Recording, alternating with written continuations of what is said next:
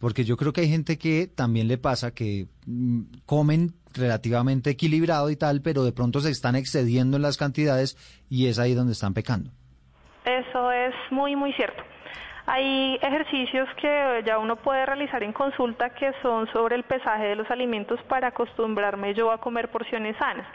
Esa idea es muy muy se está difundiendo mucho actualmente sobre aprender a manejar el tamaño de las porciones. Como usted dice, no es solamente comer sano, porque pues sí, yo puedo tener a lo largo del día en cuanto a la parte cualitativa cosas de muy buen aporte nutricional, pero en cuanto a lo cuantitativo, si yo me excedo, también voy a dar a mi cuerpo un excedente de calorías que no, digamos, contrarrestan un poco el efecto de mi programación de alimentación sana.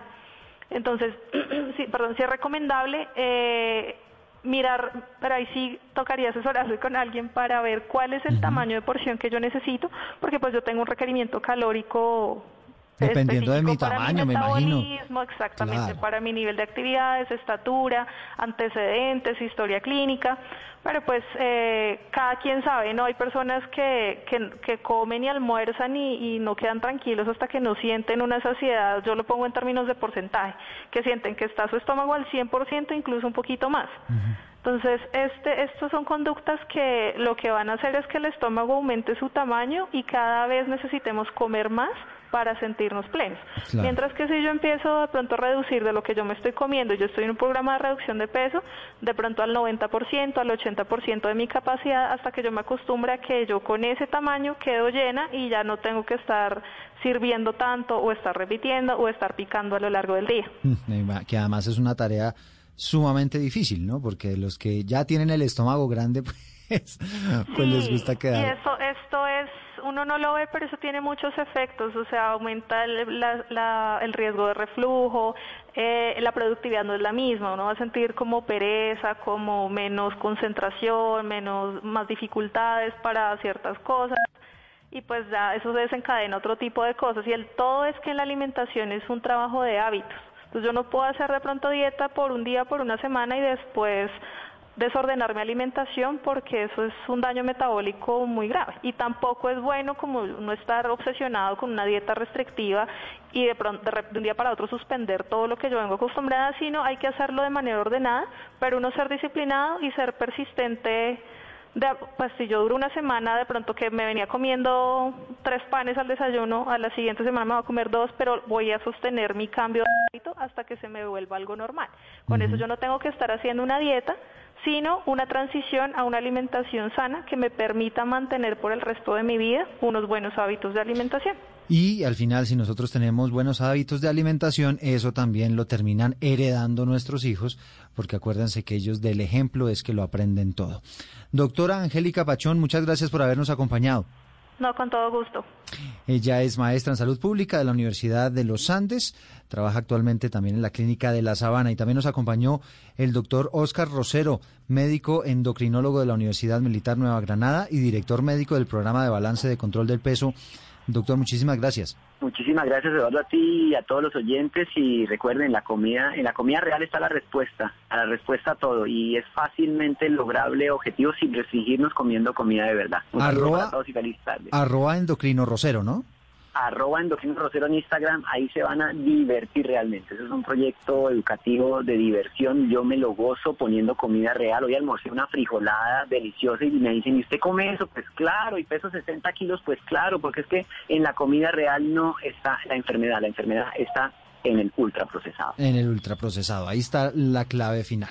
Le agradecemos a nuestros expertos que nos acompañaron para contarnos todos estos tips para una buena alimentación. Y como siempre cerramos con algo de buena música.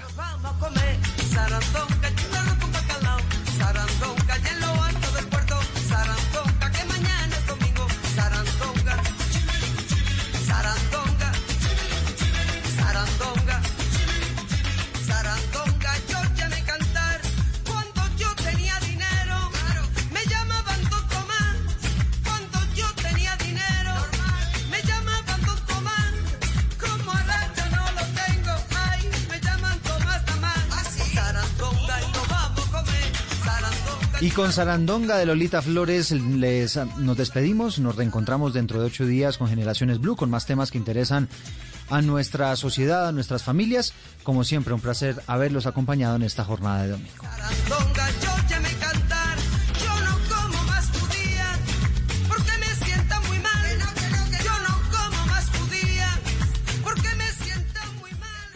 Estás escuchando Blue Radio y bluradio.com.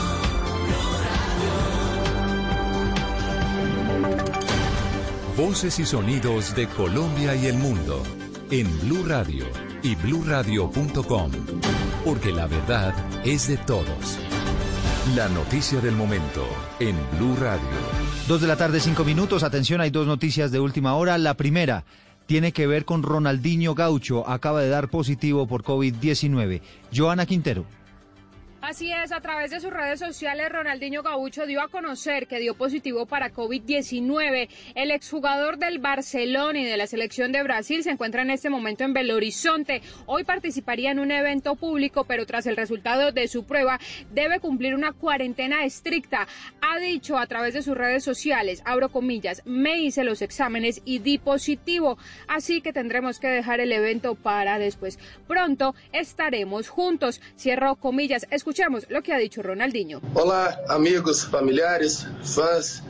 Galera, cheguei em BH ontem, fiz o teste do Covid, testei positivo, tô bem, assintomático até agora. Un grande abrazo ahí, que corre todo bien. Por el momento lo que se ha conocido es que Ronaldinho tiene COVID-19, pero es asintomático.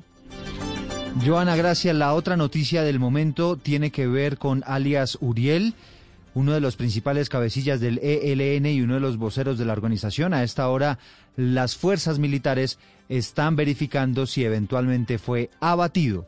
Camila Carvajal. Hola Eduardo, buenas tardes. Es una operación militar en el sur del departamento del Chocó. Atención porque uno de los blancos de esa guerrilla estaría en el campamento en el que la séptima división del ejército y el SECOES realizaron una operación especial y presumen que alias Uriel, uno de los hombres más importantes de la guerrilla del ELN, cayó en ese operativo. Sin embargo, a esta hora Blue Radio acaba de establecer que la Fuerza Pública inició labores de identificación para determinar qué guerrilleros estaban en ese campamento en el que se desarrolló esta operación militar que inició ayer, pero se concretó este mediodía. Finalmente hay que recordar que el presidente de la República, Iván Duque, estuvo en Chocó apenas el lunes pasado, haciendo un operativo, una revisión de seguridad en Quibdó, pero ultimando detalles a esta operación militar. Ya están los altos mandos de la Fuerza Pública al frente de alias Uriel para saber qué ocurrió se presume estaba en ese campamento y entonces pues este sería uno de los golpes más duros a esa guerrilla, alias Uriel, el hombre que habría atribuido a la guerrilla del EDN los disturbios recientes en Bogotá. Esa infiltración, Camila. ¿Y ya se sabe cuántos guerrilleros eventualmente cayeron en esa operación? No, señor. Nosotros hemos podido establecer, Eduardo, que fue una operación del SECOES y la séptima división del ejército. Dos altos mandos, dos generales están al frente de esa operación a esta hora. Están ya llegando al sitio para saber cuántas personas estaban en el campamento. ¿Qué presume inteligencia militar? Pues que alias Uriel estaba en ese lugar hace dos semanas. Por eso dependerá de la llegada de esos hombres para hacer la identificación, saber quiénes son los guerrilleros que habrían caído en ese operativo y así determinar si estaba o no alias Uriel el blanco del ELN en la zona de Chocó.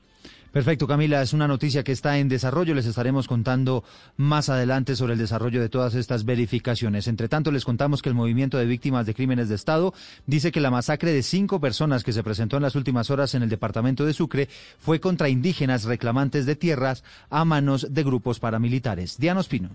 Las víctimas de la nueva masacre, según el movimiento de víctimas de crímenes de Estado, fueron cinco miembros de la comunidad indígena Zenú que estaban vinculados a un proceso de reclamación de tierras. Afirma que el hecho ocurrió hacia la una de la tarde del sábado a manos de grupos paramilitares que siguen tomando control del territorio. El defensor de derechos humanos y miembro del Movice, Adil Meléndez, afirmó que esta masacre dejó un sobreviviente y se trata del capitán indígena Carlos Arturo Valerio. Eh, informa que ayer a, una de la tarde, a la una de la tarde llegaron cinco hombres fuertemente armados con armas de largo y corto alcance y abrieron fuego contra los presentes en sus chozas, que ya se las habían quemado días anteriores en un procedimiento en el cual estuvo la policía, hombres armados de dudosa procedencia, le habían quemado las casas y ellos regresaron a construir. Entonces ayer se presenta este lamentable hecho. El movimiento de víctimas de crímenes de Estado pidió protección para el único sobreviviente de este hecho y demás miembros del Cabildo. Dos de la tarde y diez eh, minutos y hay jornada de, de votación para cambiar la constitución en Chile, un referendo que hasta el momento Estefanía Montaño avanza tranquilamente. Sí, Eduardo, mire, de manera normal y según el cronograma del servicio electoral, los ciudadanos podrán votar hasta las 8 de la noche, momento en el que las mesas de votación se cerrarán para dar paso al conteo de votos, donde también se emitirá por cadena nacional el primer informe oficial con los resultados de la votación de los chilenos, pero que están en el exterior. El presidente Sebastián Piñera emitió su voto muy temprano y aseguró que hay un grupo minoritario que busca obstaculizar y boicotear las votaciones y además dijo la inmensa mayoría de los chilenos queremos cambiar, modificar, perfeccionar nuestra constitución. Que este plebiscito hoy día sea un plebiscito que honre nuestra tradición democrática y que nos sintamos todos orgullosos de ejercer la democracia. Eduardo, cerca de 14.8 millones de chilenos decidirán en las urnas si quieren o no reemplazar la actual constitución, que es heredada de la dictadura de Augusto, de Augusto Pinochet y que pues eh, y qué órgano deberá redactar el nuevo texto si llega a ganar la aprobación de todos los chilenos, Eduardo. Noticias contra reloj en Blue Radio. La cifra que noticia hasta ahora, atención, Francia registró 52.010 casos de COVID-19 en un solo día. Representa un récord con respecto al número diario de personas diagnosticadas positivo, de acuerdo con el Departamento de Salud Pública en ese país. Y estamos atentos porque en cualquier momento el líder opositor venezolano Leopoldo López va a ofrecer una rueda de prensa después de haberse reencontrado con su familia en Madrid, meses después de haber estado asilado en la Embajada de España en Caracas. Ampliación de todas estas noticias en blurradio.com. Los dejo con Mesa Blue. Estás escuchando Blue Radio y bluradio.com.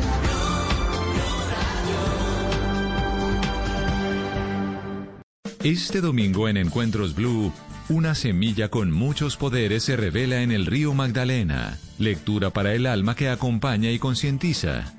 Premios para artistas jóvenes y mujeres caficultoras, Orgullo de Colombia y mucho más en Encuentros Blue. Para vivir bien. Por Blue Radio y bluradio.com. Solo la más alta conciencia sobre nuestra vida cambiará la suerte de esta pandemia. Agradecemos a cada uno de nuestros clientes por ser esos aliados estratégicos que siempre han estado allí. Sientan la plena confianza que nuestra relación no se verá afectada por esta coyuntura. Nuestras plantas de harina de trigo, maíz y nuestra división de pasta, galletas, café y cereales continuarán operando como siempre. En todo momento estaremos dispuestos a garantizar un excelente servicio. En Organización Solarte, trabajamos pensando en usted. Para Robert, o mejor dicho para Juan Pablo, encontrar a su familia puso límite a su soledad. Para Julieta, en cambio, pone límite a su paciencia. Mi marido tiene familia. Lunes a viernes después del cuerpo del deseo. Tú nos ves. Caracol TV. Los personajes, las historias, las anécdotas, las confesiones, las noticias, todos los temas puestos sobre la mesa. Aquí comienza Mesa Blue. Presenta Vanessa de la Torre en Blue Radio y bluradio.com. La nueva alternativa.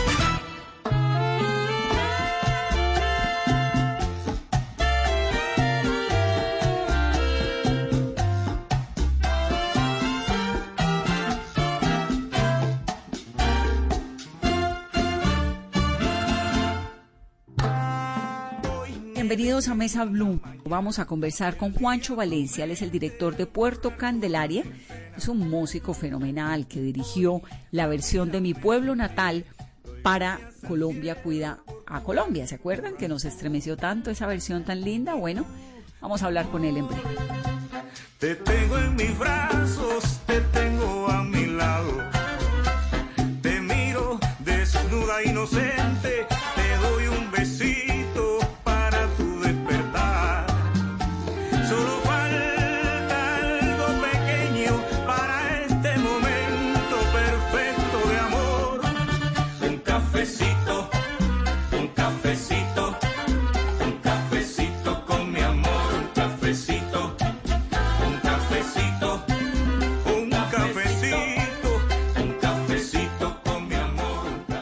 pianista, compositor, productor, un músico talentosísimo y director de la agrupación Puerto Candelaria. Juancho, bienvenido a Mesa Blue.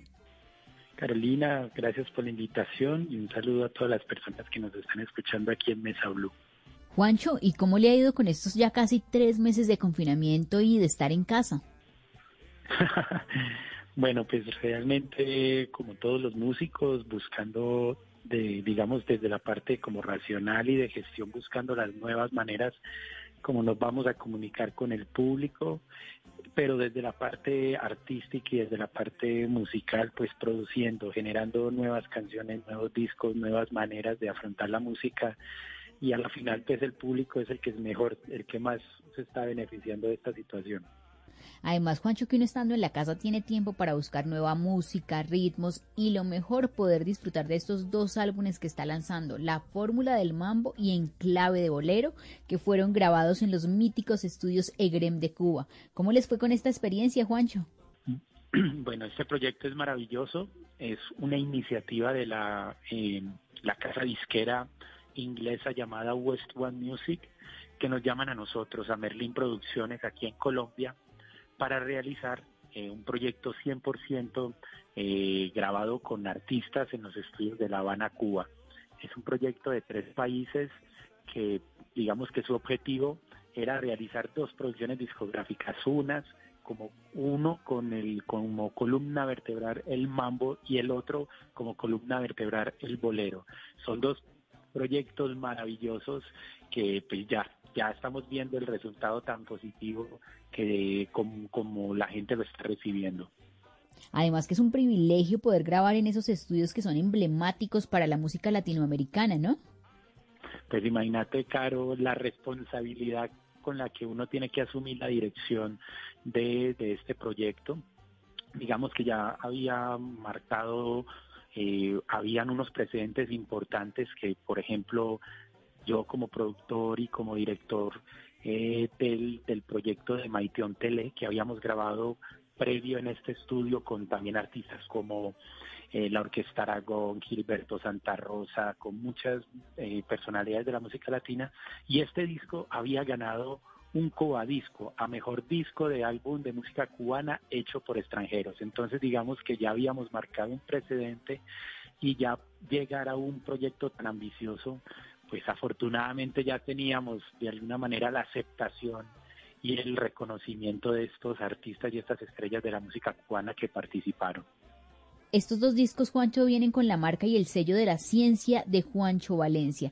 ¿Cuál es esa ciencia y esa magia que le pone siempre a sus canciones, a sus creaciones y a su música, Juancho? Bueno, la ciencia de Juancho Valencia es, es un laboratorio, como lo decimos, eh, donde podemos expresar desde Merlín Producciones, en nuestra casa disquera, todos los matices de 20 años de, experiencia musical que tenemos en ritmos como la salsa, la música afroantillana, la música latina, tropical, como la queramos llamar, y digamos que encontramos como e, ese nombre de la ciencia de Juancho Valencia para empezar a entregarle al público diferentes proyectos de diferentes matices. Y bueno, pues la ópera prima está en un nivel bien alto que es la entrega de estas dos producciones discográficas, La Fórmula del Mambo y En Clave de Bolero. En la Fórmula del Mambo, ¿qué podemos encontrar? Hay canciones, por ejemplo, como Mambo Caliente.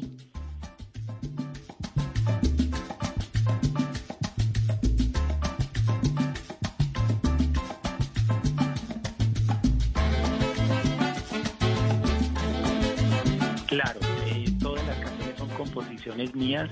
Eh, que pues imagínate, eh, imagínate esa situación de tú llegar como colombiano, llegar a la isla, a la isla de la música con, con partituras y composiciones de, ritmos que son de la isla, que nacen en la isla. Se necesita un gran conocimiento eh, y humildad para poder entregar con los, a, los músicos este, esta música. Pero inmediatamente los, los, las canciones empezaron a sonar los músicos entendieron con eh, pues la música que se estaba haciendo era una música que respetaba su, su tradición, pero además estaba proponiendo desde otra latitud, como lo era un colombiano en el 2021, haciendo canciones de mitad, haciendo canciones en ritmos de, de mitad del siglo XX. Eh, canciones como Mambo Caliente, se expresa todo el virtuosismo de los músicos, eh, también Cafecito, que es un cha-cha-cha, digamos que eh, utilizamos otros ritmos que están ahí al lado del mambo, como el cha-cha-cha, el danzón, la descarga, otros ritmos, canciones como Cafecito, canciones como Mambo Señorita, que evoca un poco esos sonidos de Pérez Prado. Es unas sonoridades que podríamos decir que son viejas, pero cuando les damos vida en el, en el siglo XXI, eh, pues hace de estos ritmos, eh, nos muestran lo vigente que son y lo necesario que son estos, sonori estos sonidos y estas canciones para, para este momento de, de nuestras vidas. No, y es que esas 13 canciones lo hacen a uno viajar a la nostalgia, esas sonoridades del ayer, eh, esas sonoridades que son llevadas a un nuevo momento, con nuevos sonidos, fusiones. Juancho, yo no sé, pero yo siento que la música está intentando quizá recordar y traerle a las nuevas generaciones los éxitos de hace unos años. Claro, tocas un punto esencial y, y es que creo que la música, de, todo, todo, como todo lo que ha sucedido en, en los momentos de, de pandemia y de, confinamiento, eh, creo que a nosotros, a los artistas, nos ha, nos ha dirigido a lo esencial, a buscar lo, esencial en la música. Y el público también. Eh, hemos visto cómo ha cambiado las tendencias de, consumo de la música alrededor del mundo y la gente está buscando música más genuina, música sin sin tanta sin tanto tapujo, cierto, como totalmente orgánica, natural, que vaya a lo esencial, porque creo que en este momento no solamente como individuos, sino como también como sociedad nos estamos preguntando cosas fundamentales. Entonces, este, estos discos especialmente vibran y resuenan muy bien en este momento precisamente porque tienen esa naturalidad, tienen esa ese trabajo y ese amor por la filigrana, por hacer las cosas con muy buen elemento, cocinar a, fuego lento, es música cocinada a fuego lento y eso lo, lo, recibe la gente de una manera totalmente fresca y hace que sea una música eh, totalmente actual. Y voy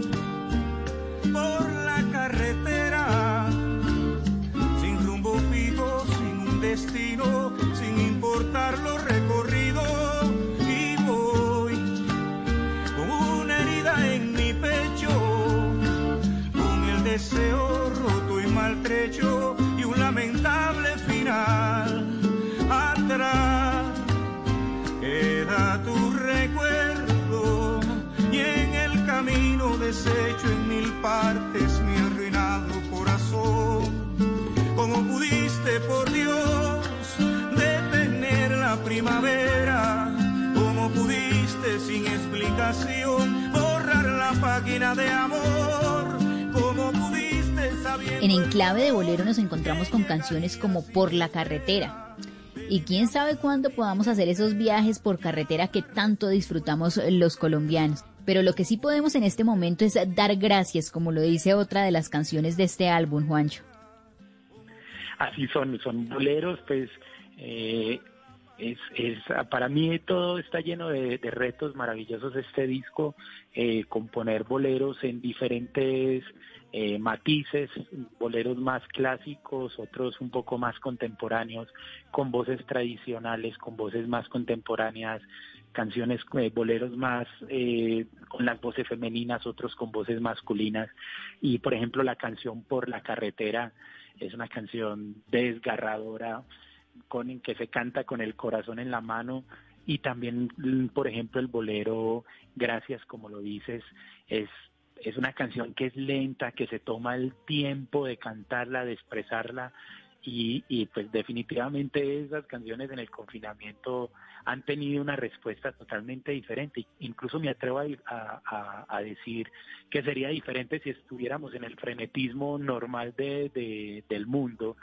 Eh, estas canciones tal vez no se hubieran escuchado con, la atención que sí está sucediendo en el presente. No, y lo que vivimos la noche del primero de mayo, ese momento tan especial, tan emotivo con el cierre de Colombia Cuida Colombia con la versión de mi pueblo natal en la que Juancho estuvo detrás. Yo creo que Juancho también lloró esa noche como muchos colombianos en sus casas. es una es un momento muy especial para, para mi carrera y es una, es una noche muy especial para la música de Colombia. Por primera vez 44 artistas, eh, absolutamente de todos los géneros musicales de Colombia, eh, se centran a cantar una canción, una salsa, una canción que hace parte de nuestra tradición, como es la canción Mi Pueblo Natal de Jairo del grupo Nietzsche. Fue un reto, además que tenías que grabar 44 estrellas de la música, pero cada uno estaba en su casa, ¿cierto? Sin, sin mucho sin mucho cosmético, sin mucha vanidad, simplemente incluso a veces con un celular y tenías que mostrar lo mejor del artista. El artista solamente con, con una herramienta como un celular tenía que entregar todo su, su talento y nosotros teníamos que hacer de eso una canción eh, maravillosa. El resultado fue unánime, un éxito total de la campaña Colombia Cuida Colombia, en la cual reunió 44 artistas a cantar la canción Mi Pueblo Natal como una canción de, de este momento coyuntural, del confinamiento, de la pandemia. Obviamente es una canción que no habla de, de pues, literalmente, pero sí habla de, de añorar, de añorar encontrarnos con las personas que amamos, de, ir a los, a, los, a los lugares que amamos. Y es una canción que no es una canción triunfalista, es una canción que, que tiene melancolía, tiene esperanza, pero es muy aterrizada en el sentimiento a, lo que estamos viviendo. Entonces fue unánime el éxito de esta maravillosa producción musical eh, llamada Mi Pueblo Natal, versión Colombia Cuida Colombia, producida por Juancho Valencia y Merlín Producciones. Y ese talento por la música, la producción, por el componer y por tocar piano, ¿de dónde nació? Bueno, mi historia musical comienza, eh, ni siquiera lo recuerdo, era apenas un niño, eh, dicen las malas lenguas que primero aprendí a tocar piano que a hablar. Realmente desde los 3, 4 años comencé mis estudios de música y desde muy temprana edad eh, pues la música ha sido mi, vida entera. Eh, desde muy joven ya ya el, trabajo, mis, locuras composicionales o como pianista se empezaron a muy rápido a, a rodar a, regarse el chisme en, la ciudad de Medellín y luego en, Colombia. Y bueno, pues ya después eh, construimos estos dos sueños maravillosos que ahora son proyectos reales, 20 años de Merlín Producciones y 20 años de Puerto Candelaria, donde hemos desarrollado muchos de los proyectos eh, y sueños musicales que hemos tenido. Eh, y en Merlín Producciones también como productor de otras, de otros proyectos y bueno, esto nos ha llevado pues a, incluso pues el año pasado cerrarlo con broche de oro al, al ganar el Latin Grammy en, en cumbia con Puerto Candelaria, completando ya dos Latin Grammys en, el bolsillo, eh, incluso en dos ritmos a veces parecieran como antagónicos que es la música clásica y, la cumbia, dos Latin Grammy pues muy muy apetecidos y que me, me honra llevarlos eh, en el bolsillo haberlos ganado. Pero si se acuerda de aquella fiesta en su casa cuando tenía 12 años y tocó piano con el maestro Chucho Valdés. Pues imagínate, todavía me acuerdo y todavía me da susto. eh, eso fue después del, de la primer concierto del grupo Iraquere, eh, más o menos en el 92-93, que llegan a la ciudad de Medellín, primer concierto en Colombia. Eh, y en ese momento el grupo Iraquere eran, eran los Rolling Stones de, la, de Cuba en ese momento, en los años 80 y 90. Eh, Iraquere era una agrupación que estaba rompiendo absolutamente todas las reglas de la música cubana y la música latina. Y después de ese concierto eh, terminaron en una fiesta en mi casa con, con varias personas, amigos, eh, fans y seguidores, periodistas. Y claro, pues digamos que en un momento el niño el niño de, de, 12 años tenía que mostrar lo que sabía.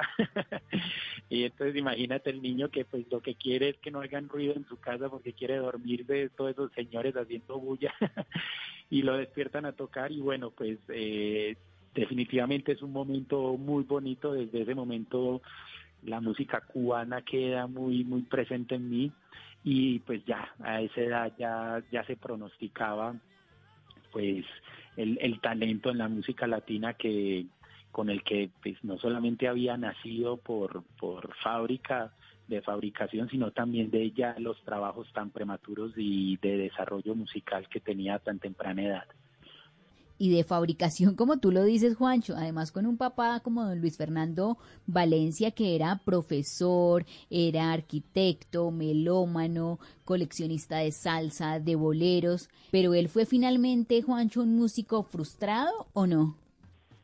Sí, yo creo que todos, todos esos eh, padres de que, y que me estén escuchando todos en este momento aquí en, la mesa blue, todos, todos a ver, eh, esas frustraciones se las, se las se las entregan a sus hijos, pero de buena manera. Mi padre siempre quiso serlo, siempre quiso ser un músico, pero eh, su profesión era arquitecto, fue un profesor maravilloso de, y arquitecto reconocido en la ciudad de Medellín y profesor de la Universidad Nacional, pero tuvo la digamos que coincidió en, en, sus ganas de, de que su hijo aprendiera el arte a que su hijo hubiera nacido con, con unas aptitudes excepcionales, que desde los, desde muy temprana edad músicos de la talla de Julio Ernesto Estrada Fruco, eh, Diego Gale, Jorge Cotes, estrellas de la música tropical en, en, Antioquia, eh, le dijeron a mi, a mi padre como ese, ese muchachito, ese crespito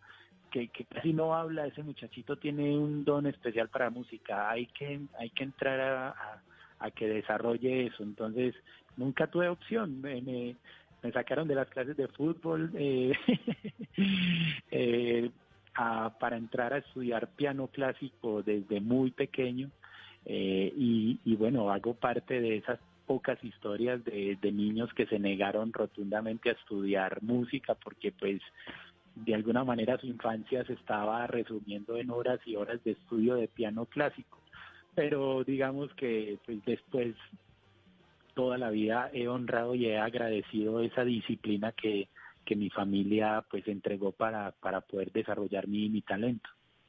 No, pero Juancho fue un niño muy obediente. O sea, si fuera un niño de estas generaciones, le dice uno al papá, yo prefiero irme a jugar fútbol con mis amigos que irme a tocar piano. Y a veces solo, me imagino. No, definitivamente. Yo era, yo todavía soy un niño muy obediente. Mira que tú me preguntas y yo te respondo. ¿Y por qué piano y, por ejemplo, no guitarra o violín? Bueno, digamos que el piano, eh, el piano tiene una característica muy importante para explicarle a las personas es que digamos que no solamente el piano es un instrumento de, de un instrumento musical como lo son todos, sino que también es una herramienta fundamental para, para el trabajo composicional, para el trabajo de producción. Es un instrumento que es, es muy versátil en todas las otras cosas que comprenden la música aparte de tocar, ¿cierto? Para componer, para otros tipos de, de elementos. El piano es un instrumento, eh, digamos, que tiene posibilidades maravillosas. Por eso, eh, los eh, otros músicos que tocan trompeta o saxofón o violín, clarinete o cantantes o, también tocan piano, mientras que los pianistas se acostumbran a solo tocar piano. Entonces es una herramienta muy versátil y digamos que desde el conocimiento siempre me enfocaron pues eh, a, centrarme en el, en el estudio del piano al mayor nivel, pero también pues digamos que todos los otros instrumentos siempre fueron bienvenidos, pero la disciplina de un pianista clásico es, es mucho más grande, es muy difícil, es, es, yo siempre digo que es como otra raza, otra especie de humano, los, todos los amigos, colegas que son pianistas clásicos, que además les mando un saludo. Entonces, digamos que ahí hay gran conocimiento que, que se pierde uno, pues si está tocando en otro, en otro instrumento. Y en esta carrera musical que empezaste casi desde que naciste, desde muy chiquito, ¿cuál fue el papel de tu mamá? Bueno, pues eh, imagínate, el, papel de mi madre eh, el trabajo, el trabajo crudo, ¿cierto? El trabajo sucio que es, imagínate que llegue el niño de 10 años eh, y que el vecinito acabó de comprar un Atari, un Nintendo y todo el, todo el barrio está en la casa, pero pero Juanchito no puede ir a ver a jugar con ese nuevo aparato maravilloso eh, sino que tiene que estudiar dos, tres horas de piano clásico, escalas, eh, arpegios, o que tiene que irse para una clase eh, a estudiar solfeo o, las partes teóricas de la música. Entonces mi madre le agradezco que se inventaba todas las periquiñuelas para, para que, para cumplir a cabalidad el proyecto. Entonces, eh, incluso hay historias muy bonitas de mi madre reunir todos los niños del barrio y decirles, bueno, hagamos una cosa, vámonos todos con Juanchito para la clase de piano y después los invito a paleta y al lado a todos. Y tengo muchas veces el recuerdo de yo estar en un salón de piano a los 10, 12 años, 8, haciendo escalas con un profesor eh, y tener tres o cuatro niños atrás durmiendo todos. eh, entonces, obviamente, eh, es muy bonito cómo eso se, se volvió casi un, si no, no puedo exagerar, casi un, un, proyecto de la cuadra, un proyecto familiar, un proyecto barrial, los niños, todos los alumnos, todos los, todas las personas siempre apoyando ese niño que, que era un poquito extraño, porque hay que decirlo, era un niño diferente a todos los otros niños, muy callado, eh, muy cusumbo solo, muy ensimismado, pero que cuando se sentaba en el piano definitivamente era otra persona. Gracias amor por guardarme en tus brazos. Gracias amor por querer mi torpe corazón. Gracias amor por curar con tu magia mi tristeza profunda. Hoy te doy gracias amor Gracias amor por calmar mi locura. Gracias amor por llenar mis días de inspiración. Gracias amor por tomarme la mano y recorrer sin temores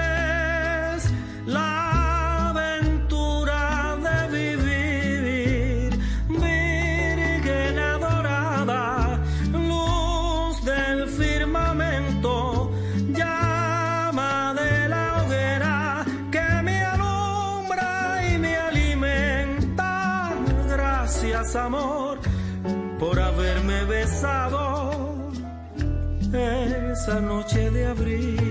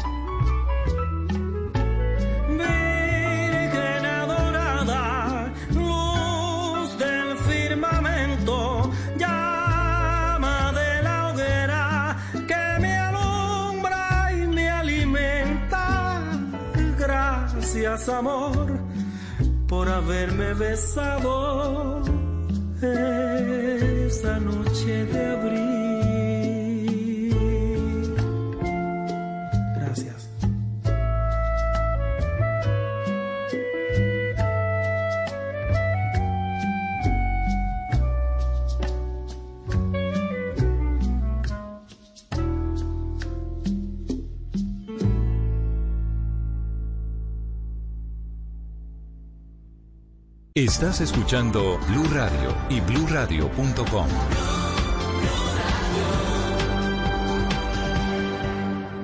Solo la más alta conciencia sobre nuestra vida cambiará la suerte de esta pandemia.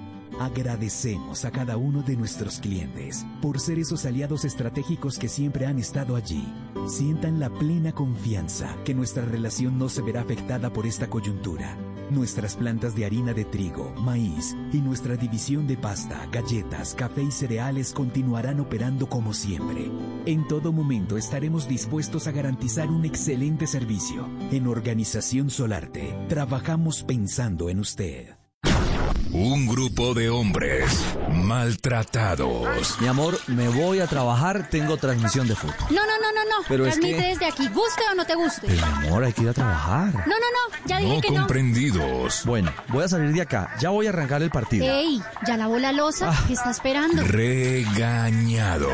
¿Cómo así? No, mira. Además, tiene que darle comida a los niños. Ay, amor. Este mismo grupo de hombres te trae todas las emociones del fútbol profesional colombiano. Este domingo, desde las 5 y 30 de la tarde, América Pasto. Blue Radio, con los hombres motivados por el fútbol. Blue Radio, la nueva alternativa. Radio eliminatoria. Pero a No ver. está ni tibio, primero la casa. El que no quiso cuando pudo, no podrá cuando quiera.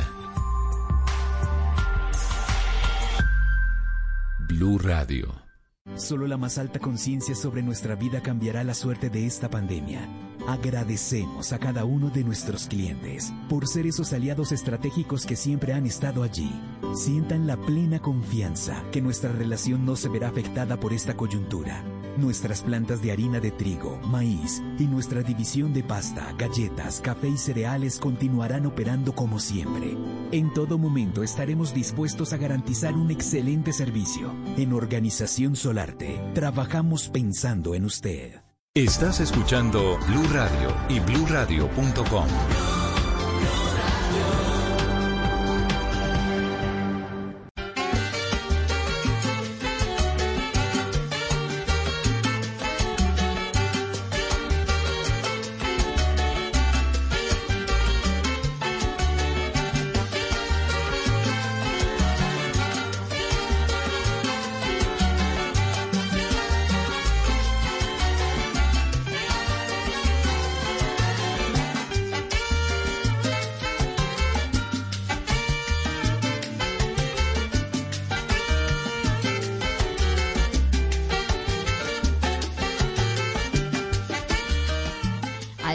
Era hijo único, un niño consentido, pianista. Eh, ¿Cómo fue esa experiencia de ser hijo único? Bueno, eh, creo que ser hijo único tiene unas, unas ventajas y otras desventajas, pero para mí más importante que ser hijo único, creo que lo que sí puedo agradecer es haber sido hijo de un profesor. Eh, los maestros, pues mi padre eh, durante 35 años fue profesor universitario y creo que se, se volvió muy ágil en, en- poder comunicar el amor de, de- del oficio, el amor de la disciplina. Nunca para mí la disciplina, esa palabra siempre para mí es, eh, y todavía lo es, es una palabra que está casi ligada a libertad, ligada a felicidad, a plenitud, porque me enseñó el amor de la disciplina. Eh, entonces, eh, no, no creo que, que lo que puedo encontrar como diferencia es, es ese, es ese, digamos, esa, esa disciplina, eh, ese amor por el oficio, por el obrar, por la, por el método, y otra cosa, pues es siempre como la música. La música, eh, mis padres siempre fueron muy abiertos a que yo, incluso desde muy pequeño, pudiera aprender de todo tipo de música. Así mi padre y mi madre fueran salseros, recalcitrantes, bailadores de porros y cumbias, eh, eh, de- totalmente apasionados. Eh, si había un grupo de, si había un concierto de rap o de rock o de otro tipo de música, pues vamos a llevar a, a Juancho para que aprenda. Entonces, para mí, incluso ahora en la adultez, ahora eh, un proyecto que realizamos desde Merlin Producciones que se llama el Primavera Fest, nuestro festival, que este año estaremos haciendo la octava edición. Para nosotros es muy importante que sea un espacio donde los niños puedan escuchar otros tipos de música. Entonces, que, que, que sean los que normalmente no, no están acostumbrados a escuchar. Entonces, es un espacio que es un festival familiar y hacemos una programación infantil muy importante para que los niños puedan escuchar otros ritmos, otros tipos de música, porque para mí en mi, en mi formación fue fundamental desde niño poder escuchar otros tipos de música diferente a la que estaba de moda en el momento. No, pero qué fortuna que desde muy chiquito los papás lo llevaran a uno a esas fiestas y parrandas en las que empezó a educar el oído con esa maravilla de música que se escuchaba en esa época, ¿no? sí, definitivamente la fortuna. Me conocí todos los bares.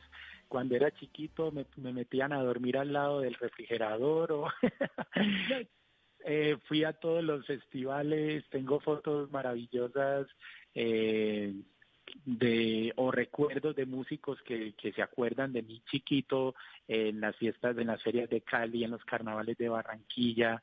Eh, siempre, siempre estuve ahí. Nunca nunca la vida de adultos fue diferente y, siempre la música estuvo muy presente. Entonces mira que eso lo agradezco totalmente y eso digamos que hace una explosión en mi, en mi cabeza cuando entro a estudiar eh, pues en la universidad ya lo que es la música clásica, el jazz, entrar a estudiar la música académica, teórica a un grado muy muy avanzado con toda esa mezcla de tablados, ferias, festivales y pues definitivamente pues eh, 40 años después precisamente por eso tengo un Latin Grammy en cumbia y tengo un Latin Grammy en música clásica. Es la mejor manera de resumir eh, lo que ha sido pues mi, mi vida no solamente mi carrera artística sino mi vida personal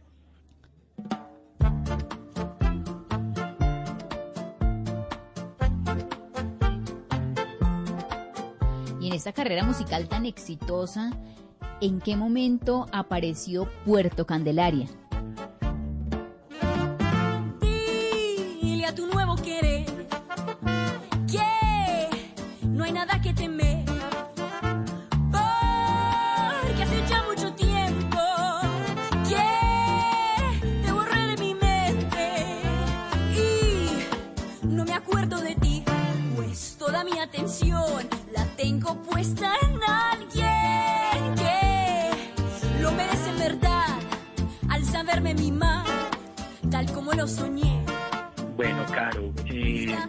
A todas las personas de Mesa Blue, estamos cumpliendo este año 20 años con Puerto Candelaria. Puerto Candelaria nace como como un, laboratorio de investigación de las músicas colombianas mientras éramos estudiantes de música. Eh, en, en, diferentes universidades de, de, Medellín de música, pues eh, apenas hace muy poco eh, existe la tecnología, carreras medias para, para estudiar la música colombiana. Es un absurdo, es un absurdo que si tú quieres estudiar la música colombiana de manera profesional, no, no existe hoy aún un pregrado, un pregrado para hacerlo, ¿cierto? Eh, y pues estamos hablando de hace 20 años, hace 20 años incluso era un poquito raro, mal visto si tú hacías, si tú tocabas una cumbia un tumbado de salsa o algo dentro de, dentro de un plantel universitario.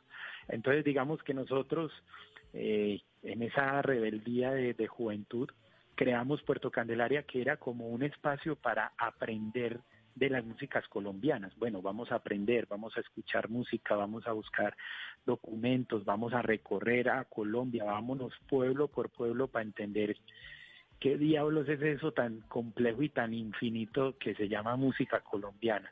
Entonces se crea como un espacio y además cómo podemos fusionar, mezclar eso con, con las músicas que escuchábamos en el momento como el rap, el rock, el ska, el punk, la salsa, el jazz, la música clásica que estudiábamos. Entonces, eh, en ese momento no solamente nosotros en Puerto Candelaria, en Medellín, sino que fue como una sincronía de muchos jóvenes alrededor de Colombia que se concentraron a trabajar en eso. Y de ahí, de esos proyectos de investigación, salen agrupaciones tan importantes eh, como Cabulla, que después es Epson Belandia, Malalma, eh, La Mujer Eléctrica, de la de cual después nace Chucky Town, eh, Side Steppers, se empezaron a generar eh, un, en cada ciudad proyectos que, que hoy, 20 años después, hacen parte de, ya son normales, ya se normalizó, hacen parte de, de, la música colombiana pero que empezaron como unos jóvenes que, que querían expresar el valor que, no, que, que, en las, que en las academias y en, la, y en la sociedad no existía aún de las músicas colombianas, sus tradiciones y sus folclores.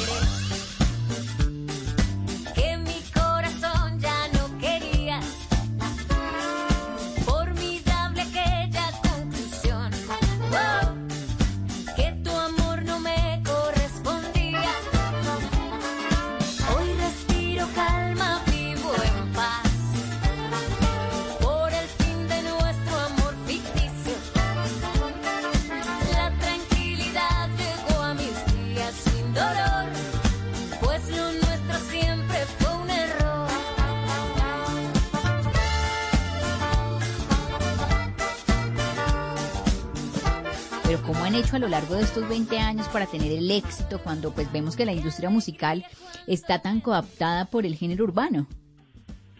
Claro, es una pregunta que todos los días nos, las, nos la hacen. Eh, digamos que me gustaría tener una fórmula para seguirla aplicando, pero lo que te puedo decir es que desde el inicio Puerto Candelaria ha renunciado a estar en la tendencia.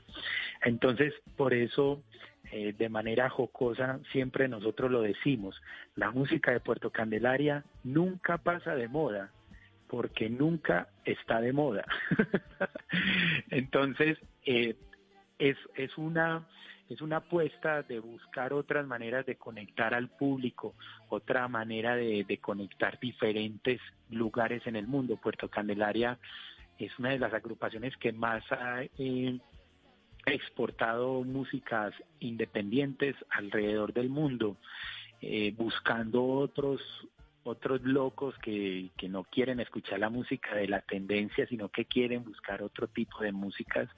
Y Puerto Candelaria a punta de, de, talento, de buena música, del equipo maravilloso que es Merlin Producciones, eh, siempre buscando la manera de, impactar con buena música, con buenas ideas, con una música que construya región, que construya sociedad, que es una de nuestras eh, campañas más fuertes. Entonces, eh, así lo hemos logrado. Puerto Candelaria 20 años más, 20 años después, hemos tenido la fortuna de visitar más de 40 países alrededor del mundo y esto nos hace pues todavía vigentes, siempre sorprendiendo al público y el público además siempre está esperando con qué sorpresa vamos a salir. ¿Cuál va a ser esa sorpresa para celebrar estos 20 años? Obviamente, pues no vamos a poder tener los conciertos como los vivíamos antes, no ahora giras, pero me cuentan que están preparando algo muy especial para todos los seguidores. Así es, estamos planeando varios varios proyectos eh, de la mano. También tenemos que decirlo del sinceramente que todo cambió el proyecto que teníamos de gira mundial, eh, donde teníamos aproximadamente 50 conciertos eh, de la gira mundial fue cancelado totalmente, nos tocó reinventar y buscar las maneras. Entonces vamos a hacer unos, estamos para el segundo semestre construyendo un proyecto maravilloso para realizar estos conciertos eh, gracias al Julio Mario Santo Domingo, donde vamos a realizar un concierto eh, digamos, digital, pues no presencial, sino digital, para celebrar los 20 años y también en, Medellín con, eh, con Confama, con la caja de compensación Confama y el Teatro Metropolitano de, de, Medellín. Vamos a realizar como el concierto que estábamos desarrollando para los 20 años, pero también algo importante para contarle a las personas es que estamos también desarrollando eh, nuestra plataforma para que las para que los artistas para que los seguidores de Puerto Candelaria puedan suscribirse a Puerto Candelaria. Entonces ya empezamos con unos proyectos maravillosos. El primero es un disco secreto. Acabamos de lanzar un disco secreto. No se va a publicar, no va a sonar en, en internet, sino solamente exclusivamente las personas lo van a poder escuchar eh, las personas que se suscriban a Puerto Candelaria. Entonces invito a todas las personas a que entren a nuestra página y miren lo que todo la toda esta historia maravillosa que estamos construyendo respecto al disco secreto y empiecen a ver porque por ahí vamos a empezar a lanzar una cantidad de proyectos maravillosos de celebración de los 20 años. Me imagino que vienen canciones con colaboraciones muy importantes. Total, es un disco inimaginado, eh, es un disco que, que tiene unos, un, bueno, vamos a decirlo, es un disco de jazz. Puerto Candelaria, el primer disco hace 20 años fue un disco de jazz y estamos haciendo como vamos a empezar a hacer como, como, como utilizar elementos que, utilizamos en algún momento de, nuestros proyectos y acabamos de hacer un disco maravilloso eh, de jazz, composiciones propias y también otros clásicos del jazz que se los recomiendo a todas las personas. Es un disco exquisito y que además pues eh, no solamente el disco sino todo el proyecto de, de, de que la gente nos empiece a apoyar, a que eh, nosotros somos los músicos y somos los encargados y los responsables de la música, pero el público es el responsable de que nuestra música exista. Entonces, esta es la invitación que hago a todas las personas para que entren a la página de Puerto Candelaria y empiecen a chismosear ahí lo que está sucediendo. No, bueno, yo ya entré a puertocandelaria.com, ya me suscribí para estar súper pendiente y atenta de todos los detalles de esta celebración y de esta novedad que ustedes tienen y es ese disco secreto. Así es.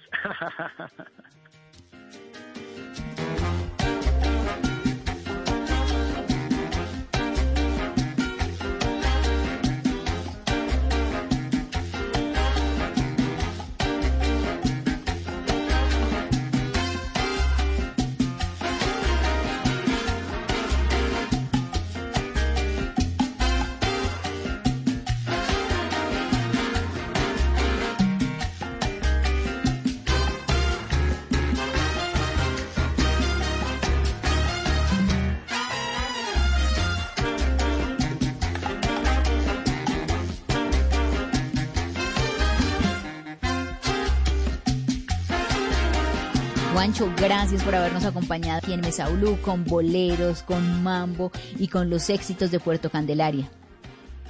Carolina, de verdad muchas gracias para ti. Es de suma importancia estos espacios para los artistas independientes colombianos, eh, de suma importancia el apoyo de todo el, público que nos escucha.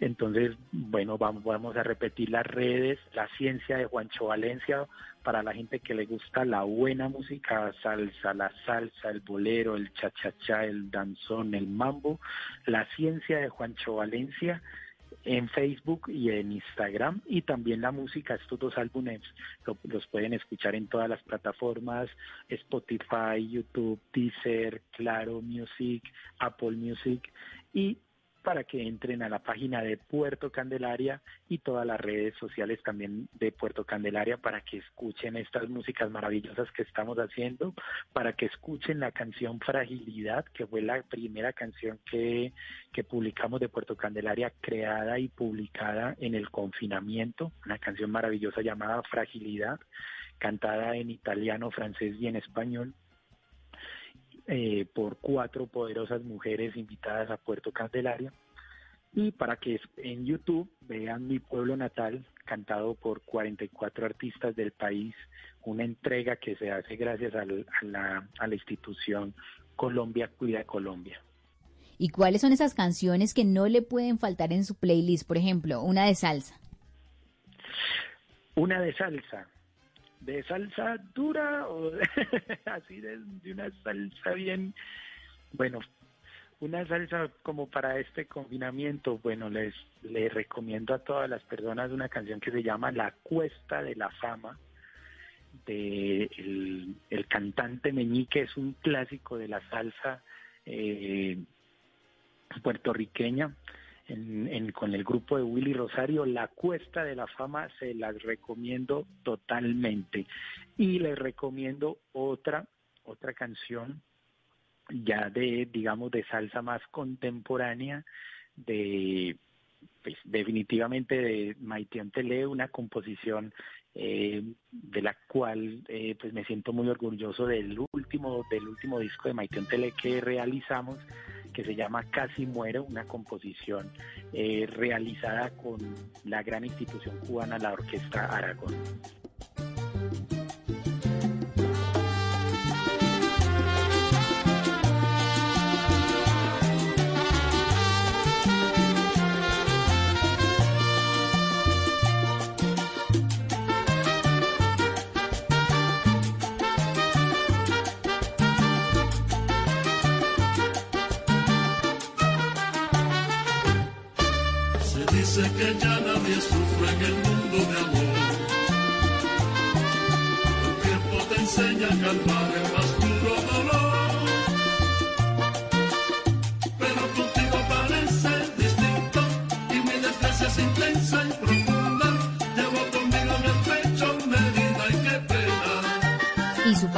De Puerto Candelaria cuál es?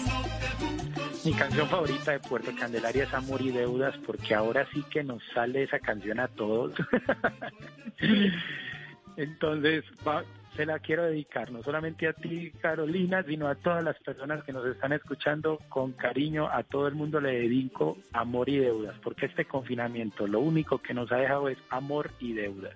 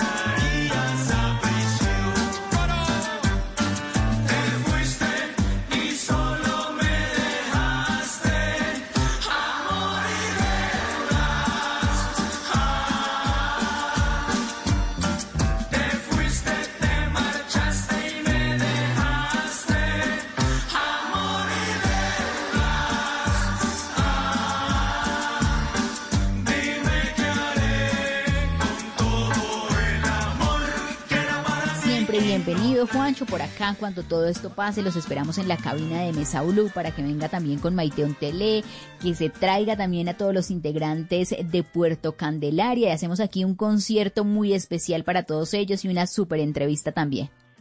Carolina, muchas gracias a ti y allá estaré definitivamente llevándote a ti y a todas las personas que nos escuchan más música, más buena música, más música que construye Colombia.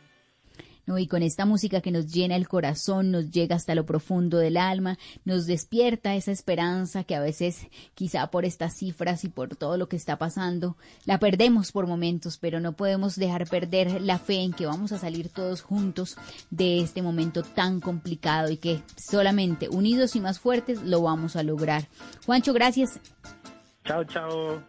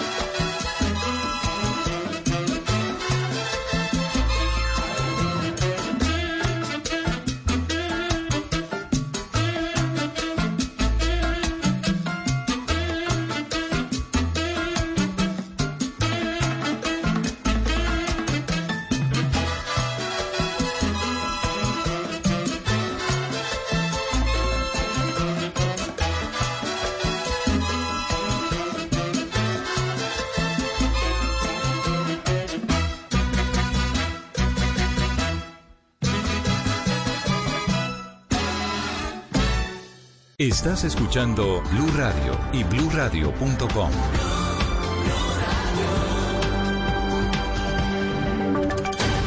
Voces y sonidos de Colombia y el mundo en Blue Radio y bluradio.com, porque la verdad es de todos.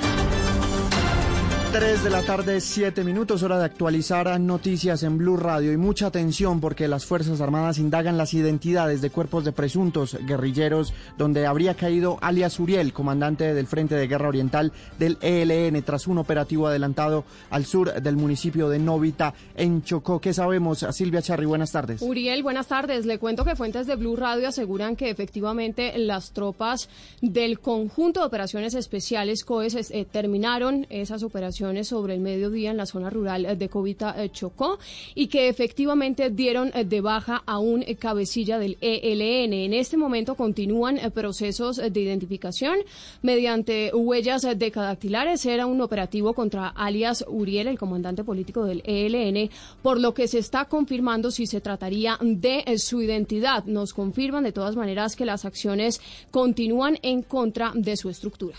Así es, Silvia, y recordemos que este hombre ha salido permanentemente en videos a través de las redes sociales, atribuyéndose incluso también a algunos de los desmanes que se registraron el 9 y 10 de septiembre en Bogotá, en los diferentes CAI de la ciudad. Pues muy atentos, a Silvia, de lo que suceda con esta noticia importante. Sería uno de los golpes, una de las bajas más importantes para el gobierno nacional a la guerrilla del ELN. Y cambiamos de tema a las 3 de la tarde y 8 minutos porque la policía ya identificó a tres de las cinco víctimas de la masacre en zona rural de San Marcos Sucre. Los cuerpos fueron encontrados con múltiples disparos en dos puntos distintos de una zona de difícil acceso. Diana Ospino. Según reporte de la policía, tres de las víctimas de la masacre fueron encontradas en la finca Los Caracoles, jurisdicción del municipio de San Marcos, en el departamento de Sucre. En este lugar, autoridades identificaron a Alcides Cochero Alba, de 47 años. Las otras dos personas encontradas en este lugar aún permanecen sin identificar. Entre tanto, en la vereda Caño Caimán, junto a la ribera del río, fueron encontrados los cuerpos de Darwin Rafael de Hoy Madera, de 42 años, y del abogado Arquímedes Gutello Centenaro Carriazo, de 50 años. Las víctimas, según reporte de la policía, tenían múltiples disparos en todo el cuerpo. Sus cadáveres fueron llevados a medicina legal en Cincelejo. A las 3 de la tarde y 9 minutos vamos al Valle del Cauca porque las autoridades en Cali ofrecieron una millonaria recompensa por los responsables del asesinato de un taxista quien le dispararon en varias oportunidades por robarle el producido del día. Víctor Tavares. La víctima fue identificada como Guillermo Arroyo Bermeo, quien se movilizaba en su taxi por el barrio Los Libertadores cuando fue asesinado al parecer por robarle el dinero que había